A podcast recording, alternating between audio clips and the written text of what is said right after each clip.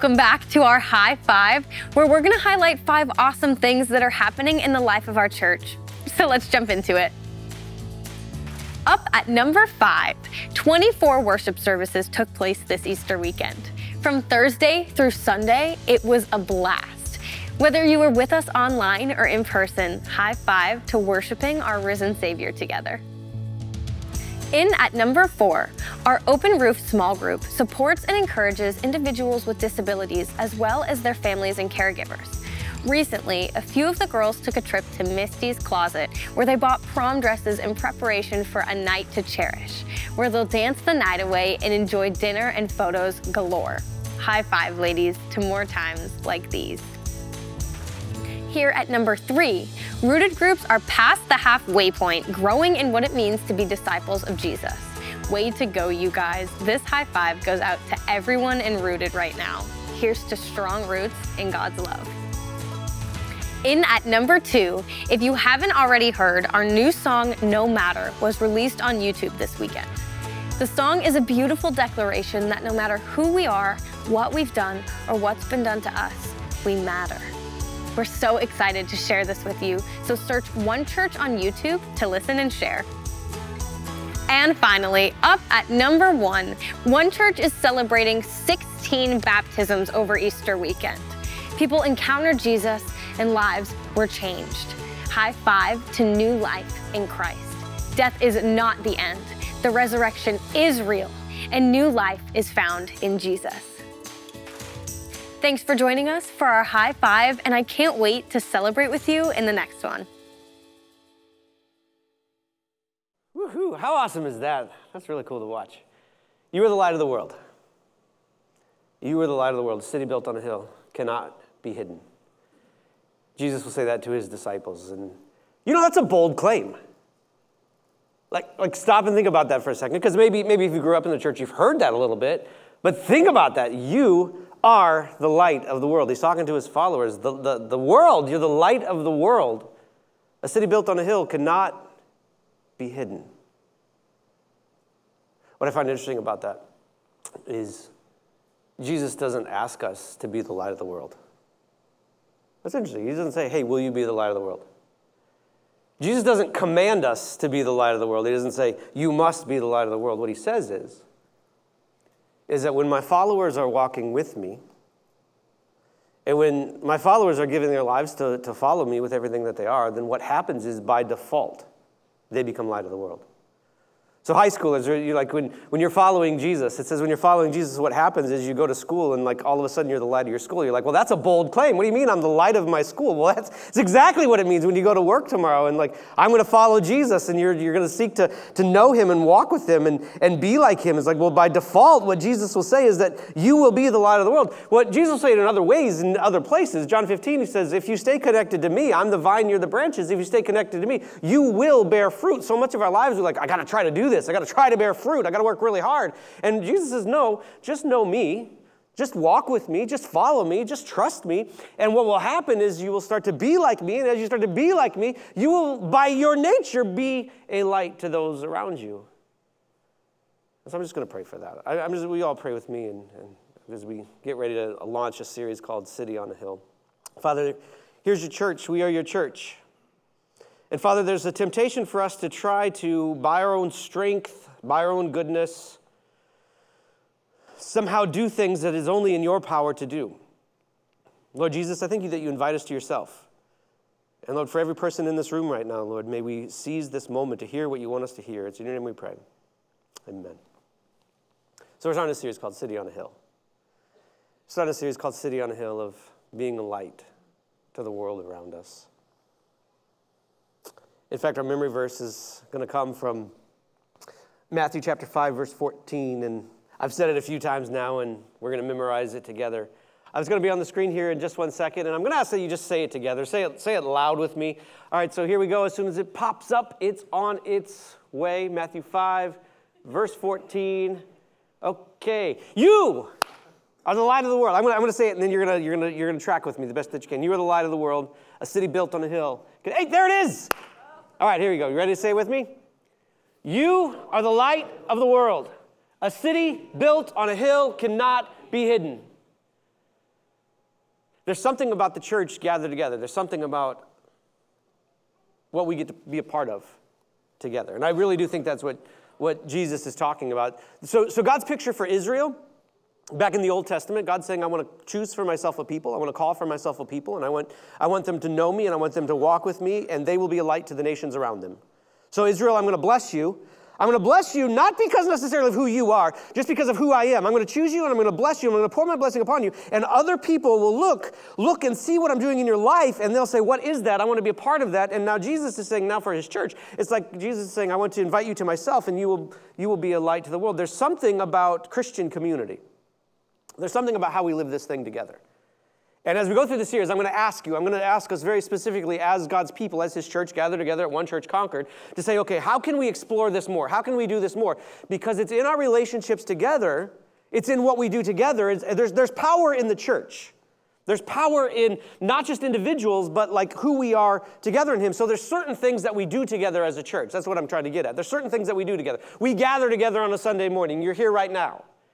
And you might say, well, what is this? Like, I don't know. Like, this is a gathering together to say, okay, there's someone, there's someone bigger than us, and we're going to gather together in all our differences and praise him and worship him. And what will happen is the city of Concord can have the effect of a gathered people and say, what, what's happening there as God starts to, to move in our midst? And okay, there's something that they do together. We, what else do we do together? We sing songs together. If you think about it, in whatever the context, like, do we gather together and sing? It doesn't happen in a whole, I mean, birthdays. You, like you gather together and awkwardly sing through happy birthday. You're at a restaurant and you're like, I wish they'd stop singing to me. And uh, like all of these stuff that we do on birthday, we sing for birthday. We might sing Sweet Caroline at, at the Boston Red Sox, which is awesome, but we don't sing a lot. But we gather together as people, as followers of Jesus, and we sing together. And so there's something there. We pray together. We, as one church, we, we, we one of the foundational things that we do is we say, God, give me one person every day to share your love with. And you might be like, well, why do we keep talking about this? Why do we talk about pray for one? Here's why we talk about pray for one so much. The people of God are the evangelistic mechanism of the church. The beauty of the church is not solely a gathering together, it is the going out. We have this conviction that the Holy Spirit of the living God lives inside you. That if you're a follower of Jesus, then the Holy Spirit lives inside you. And, and you're different than me, and we're different from each other. And God puts different people in our different lives. And so, what a better way to, to make an impact on the world is not just in a gathering together at like an hour or so on Sunday, but instead a going out and saying, okay, I am commissioned by God to be a messenger an ambassador of his, his mission. And maybe I've, I've accepted this like wrong definition of what it means, what this means. But in fact, God wants to just simply use me. He wants to use my life in the life of someone else. And so, what Pray for One does, and we do ask you to, to, to do this, is it, it connects us to God. Because what it says is okay, so, so in our prayer life sometimes, uh, maybe this is just me. Sometimes I can get caught up in my problems and my lists and things that I want God to figure out for me. Am I the only one who sometimes prays this way, especially when things are going really hard? It's like, God, I just wish you could fix this. Which is nothing wrong with praying that prayer. It's just if I'm not careful, I can get stuck in the me prayers for a long time. Whereas pray for one, it connects us to God in the sense of, okay, God, what do you want for my life? God, what do you want to do in me? God, what do you want to do in the lives of the people around me? And what you start to find is the heart of God is for people. In fact, the heart of God is for people in so much that he said, I would send my son to die for them. So your classmates and the people that you go to, to, to work with, that Jesus died for them as well. And the heart of God is saying, I, I want to go after the one. I want to go after the lost sheep. And, and so the heart of God is for people. And so what, what praying for one says, okay, God, I, I want to have your heart for people. Give me your heart for people. Well, what it also does is it connects us with people, obviously. So praying for one says, okay, well, who has God put in my life? And sometimes it's a family member. And sometimes it's, again, someone that you go to school with, someone in the cafeteria that catches your eye and you're like, man, I, I see that maybe they're hurting and that, that the hope of Jesus can speak to their life. It's, it says, okay, I, God, I, I might be deficient in my love but Lord, I know you love this person. And so, Lord, help me to share your love to them. Help me to be an ambassador of your love to them. And so it connects us to people. And ultimately, what happens is it connects us to mission. It connects us to mission because God's saying, oh, you know, I, I want to draw all men to myself. And so we pray for one. And so we say, Lord, please give me someone to share your love with. In fact, will you all pray that with me and, and pray it in a, let's just pray together. Lord, please give me someone to share your love with. It's this beautiful invitation. There's something else that we do together, somewhat unique to our, our, our, our church, church group you might have recognized. Like we, we take communion every Sunday. And you might be like, well, what is that all about? And what, is, what does communion look like? And there's something kind of strange and mysterious about it. Like if you walk in, and I, I, always think about someone like walking into a church the first time, like to church ever for the first time, and some, we hand them something like this. And, and maybe like we get used to it, but, but it's like you don't see this every day in life. And you're like, what? what is going on here? Like, well, that's the Last Supper. And you're like, well, what do you mean it's the Last Supper? Like, what, what are we talking about when we talk about communion? Well, communion is this, this meal that we have together. And you're like, well, I'm not sure about meal. Um, but communion was this, this time that Jesus set aside for his disciples and ultimately for his whole church to participate in together. In fact, a week before um, his crucifixion, he gathers together on a, a, celebration, the Passover, which is rich with Old Testament imagery. If you go read through the Exodus, it's all a setup for what God is doing through the Passover. We can't go into all of that right now, but Jesus will gather together his disciples in an upper room, and he says, I've longed to have this meal with you. I've wanted to eat this meal with you together. And and then he goes on to say something like this, and we'll, we'll look at it here in a second. He says, And whenever you do this meal, I want you to do this remembering me. And so there's something about us, even now in this moment, we're like gathering together, and you're like, Well, this is a strange thing having, a, having grape juice and, and this little wafery type of, what is this type of bread, like, like given to us? And like, Well, what is happening here? And Jesus is saying, I want you, when you do this, to do this in remembrance of me. And I thought about meals, and I thought about family meals. Because I think that is the Jewish imagery that's happening is that meals are very important. Meals that we have together are very important. If you think about meals and memories of meals, like probably now there's there's meals that come to your mind. When you think about like Thanksgiving dinners. Remember them of your childhood, Thanksgiving dinners or or Christmas dinners? Just let those images come back. Just let all the senses come back the taste, the, the, the people that were there, the, the, the sights. The, you, you, got, the, the, there was something about, there's something about meals with all family gathered together like that, that,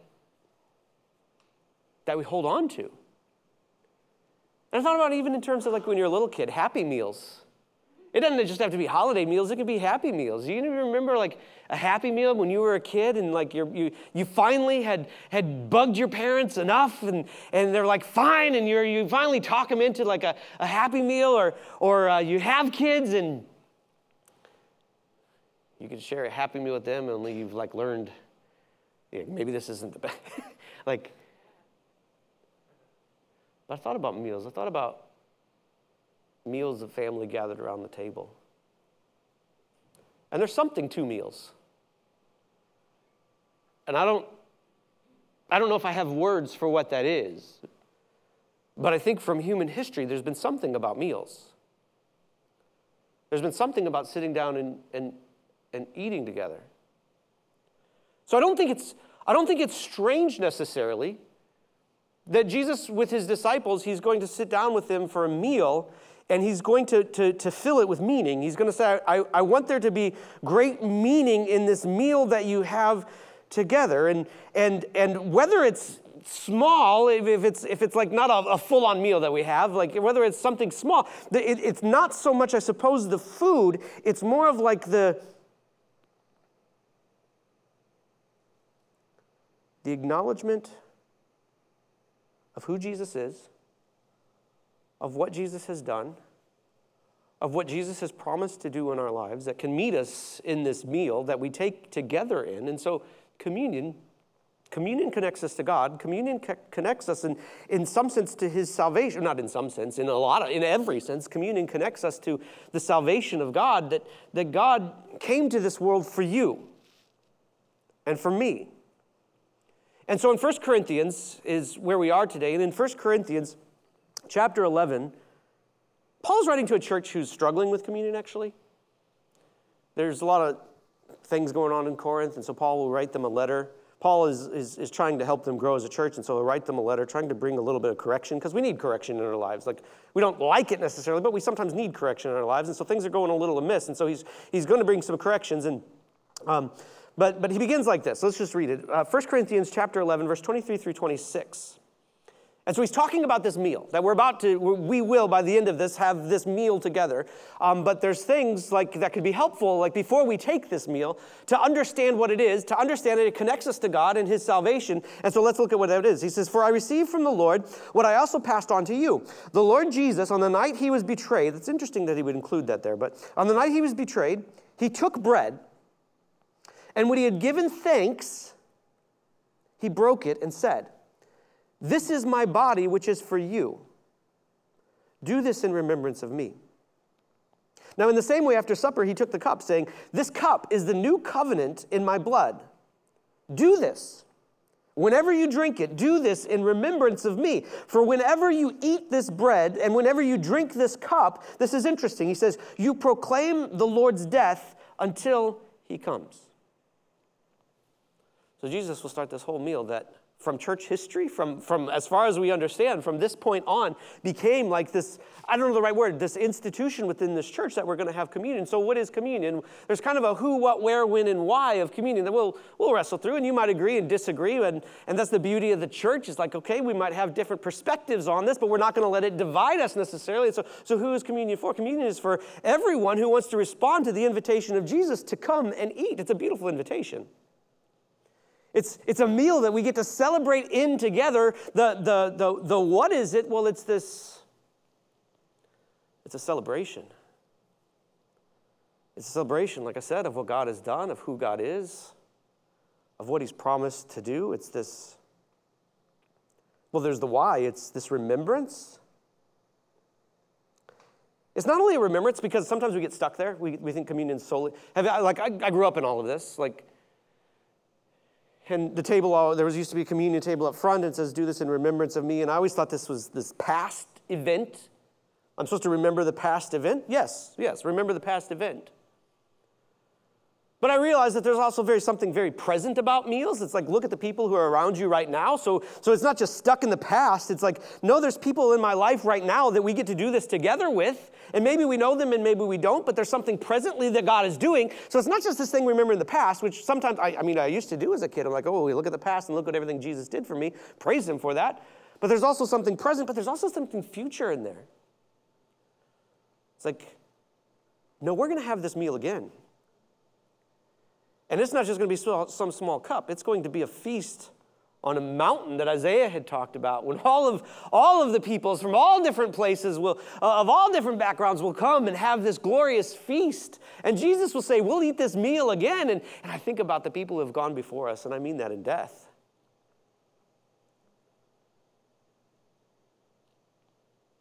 And I think about feasting with them with Jesus there. There's something past and present and future. There's a why to it. There's a well, when do we do this? Well, you might notice as a church is like we do this, we do this every week. So whenever you gather together, do this. So you have these beautiful pictures. You have the bread. Jesus will say, This is my body. And a lot, okay, this is the person of Jesus. And there's church history, there's all kinds of arguments about what happens, and we're not going to get into all of that, but essentially, God became flesh. And eventually, that, that God who became flesh allowed his flesh to be pierced for you and for me. He says, This is my body that's been given for you, which is a big thought. Like, that God would come and his love for me would take him to the point that he would die for me. That's, there's something beautiful there. there. There's, there's the, the person of Jesus for you. God is for you. I don't know that we always understand that. Like when we get caught in sin, when we feel the guilt and shame, when we feel like we don't measure up or everybody else looks at us in a different way, that God is for you, that He's not against you. And so communion reminds us of the person of Jesus. He says, This is my blood. The blood is, he talks about, it's So we got, the, I like peas. I'm a, I'm a, not the vegetables, what I do. Um, but I like alliteration. So there's the promise, of, there, there's the person of Jesus that the bread reminds us of. There's the promise of God that the, that the juice reminds us of. He says, This is the blood of the new covenant. What are we talking about? The new covenant in my blood? There's the old covenant. If, if there's a new covenant, there must have been an old one. And there was an old one, and the old one was the laws of God written on the Ten Commandments that no one could follow. As much as they tried, sin got in the way, and it started to show us our problems. And so, so Ezekiel will say, Well, someday I'm going to take out your heart of stone, and I'm going to give you a, a spirit that lives inside you. And, and now there's going to be a new way to have access with the Father. It's not by your goodness, it's going to be by the goodness of God, and that goodness will be in, in the person of Jesus who gives his blood for us. There's this all Old Testament promises that Jesus will fulfill and fulfill a new promise to us that it's not by it's not by your righteousness, but it's by Jesus' sacrifice that you and me get to stand before God Almighty completely clear and free and without blemish.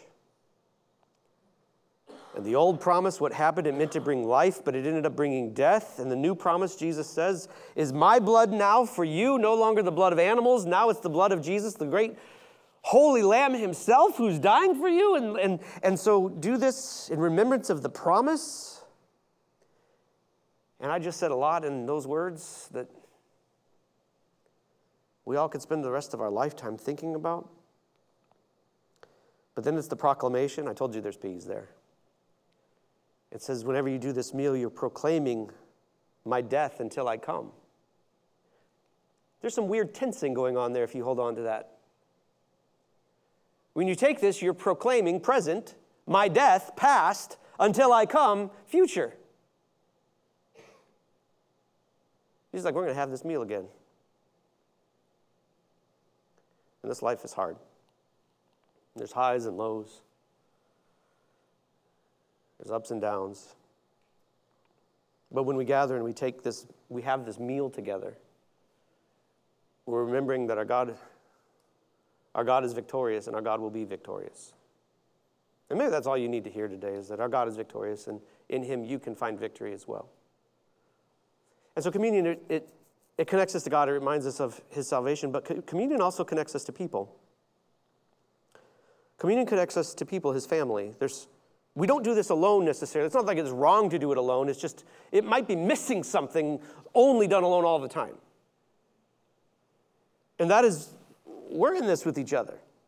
And that's what the Corinthians are, are struggling with. They're struggling in their human relationships. And I'll just say it like, are you struggling in human relationships? I'm not looking for an answer, but I'm, I'm looking for maybe a mental answer. Are you struggling in human relationships with other followers of Jesus? Like, that's what Paul will, will seek to kind of correct the church at Corinth is doing because they're going a little off the rails. Not so much, they would say, in their relationship with God. They're, they're going off the rails in the horizontal perspective. Sometimes we get the vertical right, but we miss the horizontal. And what, Paul, what, what will happen is we get the horizontal wrong, it means something's wrong with the vertical. I don't know if any of that makes sense, but.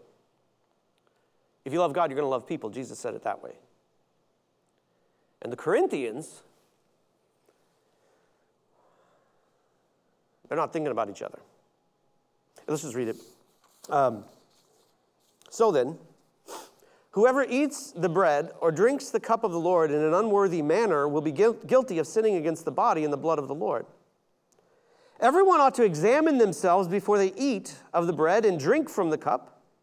For those who eat and drink without discerning the body of Christ eat and drink judgment on themselves. That is why many among you are weak and sick, and a number of you have fallen asleep. I know something about meals. I know something about family meals. Is they are great and they are beautiful, but that doesn't mean they're not hard and chaotic, right?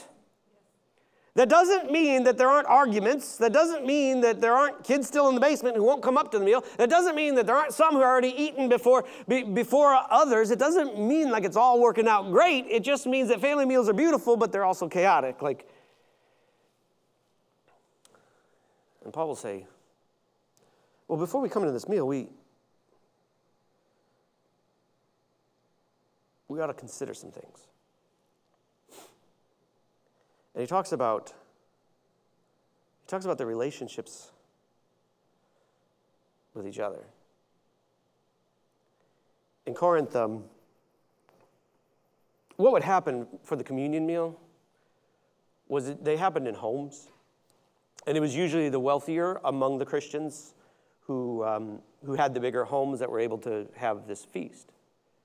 And so there was a certain amount of people who could fit in, let's say, the living room, but then there was larger groups of people that maybe could fit in, let's say, larger hallways or things out, out there. And, and so there was always almost a logistical thing of like, how do you have this meal together? And what was beautiful about, what was supposed to be beautiful about this family meal of remembering Jesus together uh, as a family was was that you have all different classes of people. You have crazy people, you have rich people, you have poor people, you have, you have all, of these, all of this mix gathering together for this meal. Um, in this great meal of unity, but what was happening in Corinth is the temptation is to give your wealthy friends the better seats. The temptation was for the wealthy people to show up a little early and they start feasting, they start eating. You got people in your family like this, like they're just gonna eat and eat and eat. And then, and then other people are showing up and they don't have enough food. So there's this part in here that talks about communion, about anyone who takes communion in an unworthy manner. I don't know if you've ever heard that. I used to like try to figure out, okay, well, what does it mean to take communion in an unworthy manner? Because I don't want, I don't want to take communion in an unworthy manner. And so, so, so, so, what does it mean? It says if you're going to take communion, you must examine yourself to make sure, like you're discerning yourself and trying to figure out. And so, what I always thought it meant, and I'm not saying it doesn't mean this. I always thought it meant I got to make sure my life is all right before I take communion. I gotta make sure, I gotta think about the sins that I, have committed, and I gotta, I gotta confess them to God. And there's nothing wrong with that necessarily. Like, I gotta, I gotta get my heart right before I take it. It, I don't wanna take it in an unworthy manner. I don't wanna sin against the body of Christ. And so I gotta get my, I gotta get my heart right, and I gotta kind of review all of this stuff. And like I said, that, I think that's a piece of it. But I'm not sure that's what's happening in Corinth. You see, when Jesus talks about the body, he talks about it in another way. He talks about it as the church. He talks about it as the people of God. And I think what Paul might be saying to the Corinthians is like, you are taking this communion, this meal together, but you're not actually considering the other parts of the body. You're not thinking about the, the poor among you who are showing up, and the rich among you have already eaten all the food, and they've all gotten drunk, and they're all here starving. And you're like, what? Do we understand who Jesus is and what Jesus has done and united us all together? Are you not considering the, the body of Christ? And so, I actually think it's kind of a both and that Paul's talking about. Like, how am I doing with the body? There's, there's parts that Paul will talk about if you, if you want to read the context of 1 Corinthians, because like I said, my whole life, like for, for, until like maybe the last decade, I always thought like I gotta, I gotta look inward. When I started to say, no, I think Paul's trying to say, no, I want you to look outward. Because if you go back just a little bit in the chapter, it'll say like your meetings are doing more harm than good. When you're gathering for the Lord's Supper, it's actually doing more harm than good. He says you are divided when you gather together. You are eating from your own, you're eating your own private suppers. One person is hungry, the other person is getting drunk. You're humiliating those who have nothing. And then he says, Now, when you take communion, here's what I want you to do I want you to consider the people around you. I want you to think about the poor among you. I want you to think about the broken who you're overlooking. I want you to, to, to because if you take this, this, if you have this meal together without thinking about other people, without some self examination in your own life, like, you might be doing more harm than good. And so there's some self examining questions. So here's some self examining questions Is there someone in my life that I refuse to forgive? And what communion says is Jesus is saying, look, look, I have forgiven you. Like the beautiful blessing of following Jesus is, is receiving his forgiveness. Like we've been forgiven by him. And so when we, we gather in this meal together with a group of people, it's like, is there anyone in my life, like examine myself that I'm not forgiving? Is there someone in my life that I think I'm better than? Is there someone in my life that I'm unwilling to love? Anyone who takes this meal in an unworthy manner without discerning the body. Now, is it discerning the body of Jesus? Yeah, I think so in some part. If I'm not understanding what I'm doing, maybe. But I really think it's saying if I'm not thinking about my brothers and sisters, if I'm not connecting to other people, then I might actually be doing more harm than good. And so communion connects us with, with God and his mission, and communion connects us with other people, his family, and then finally communion connects us to his mission, his purpose He goes on to say this in verse 31. But if we were more discerning, if we were more discerning with regard to ourselves, we would not come under such judgment. Nevertheless, when we are judged in this way by the Lord, we are being disciplined so that we may not finally be condemned with the world. So then, my brothers and sisters, when you gather to eat, you should all eat together. Anyone who is hungry should eat something at home. It's not solely about the food, so that when you meet together, it may not result in judgment. And when I come, I will give you further instructions. Why is this so important to Paul? That's the question. Why is, why is this so important to Paul? Have you ever ordered from a menu and there was a picture? And you're like, I want that. You ever? And then you get you get your meal and you're like, that's not that. It's it's like, what is that? I thought it was this, but this is that. And so I'm thinking, why is communion, why, why is this so important that Paul dedicates like a letter to the Corinthians to, to bring correction? Well, if the church is meant to be a city on a hill, and we have this beautiful meal that we're celebrating that connects us to God, His salvation, and connects us to people, His family, and connects us to His mission, His purposes in the world. And what we are doing together is not a right representation of what it's supposed to be. The world comes in and says, I don't, I don't think that looks like what it's supposed to look like. So I think the heart of Paul is says, no, when you have this meal together, remember God. Remember what he has done. Look to the people around you and consider, like, man, am I holding unforgiveness? Or, man, do I think I'm better than others? Am I withholding love from someone else? Like, discern what's, what's going on among the body and, and discern what, what Jesus is doing in your heart. And, and remember that we get to proclaim this and and do this till he lives. And so we get to celebrate this now together.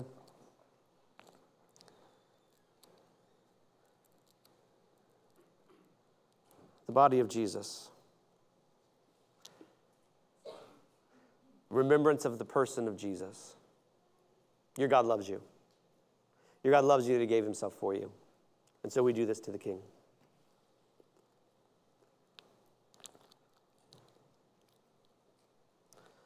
the blood of Jesus. Not your ability to follow a set of rules, but your willingness to bend your knee to the Lordship of Jesus Christ in your life. And let Him take the sin and guilt and shame and take on His new promise that in Him you can find life. And so we get to do this together. We get to do this as people. We. Take with me. Would you all stand? Maybe here today, and um, I don't know, you feel far. You feel far away from God. Um, may you know that He is not far away from you. That He's right here with you to step with you in your journey. And if there's well, and he wraps himself in people. He, he, he makes us family. And sometimes we do that well, and sometimes we don't do that so well. But if there's a way that your family can be praying for you, we would love to, to be here and, and pray with you for whatever struggles you might have. Dan's down here, and Lori's in the back, and I'll be down here. If there's a way we can be praying for you, we would love to do that. And maybe in your life you have not yet received like or responded to the invitation of God, where He invites you to Himself. That He says something like this. I read this like three or four times this week, just accidentally, if you could say that. Though your sins are like scarlet, I can make them whiter than snow. And so there's this opportunity, even now in this moment, before this service ends, or even after it ends, to say, Jesus, I, I want to step into your new promise. I want to be made into a new creation. And so, if that's how God is, is moving in you today, then I ask you to not delay, but to, to come and give your life to Him, to be baptized into Him. It's a beautiful invitation. We all pray with me. Father God, thank you for this morning. Thank you Thank you for what you have done in our past. Thank you for the blood of Jesus that sets us free. Lord, I thank you for what you're doing in our present, that you are here right now, that you are in our midst, that you meet us where we are. And Lord, we thank you for the future. That death is not the uh, end, that you've conquered death, that you've buried our sin, and that we look forward to your complete and total restoration of all things. And so we, we together as your church, we proclaim that. You are Lord, you are King, you are triumphant. It's your name we pray. Amen.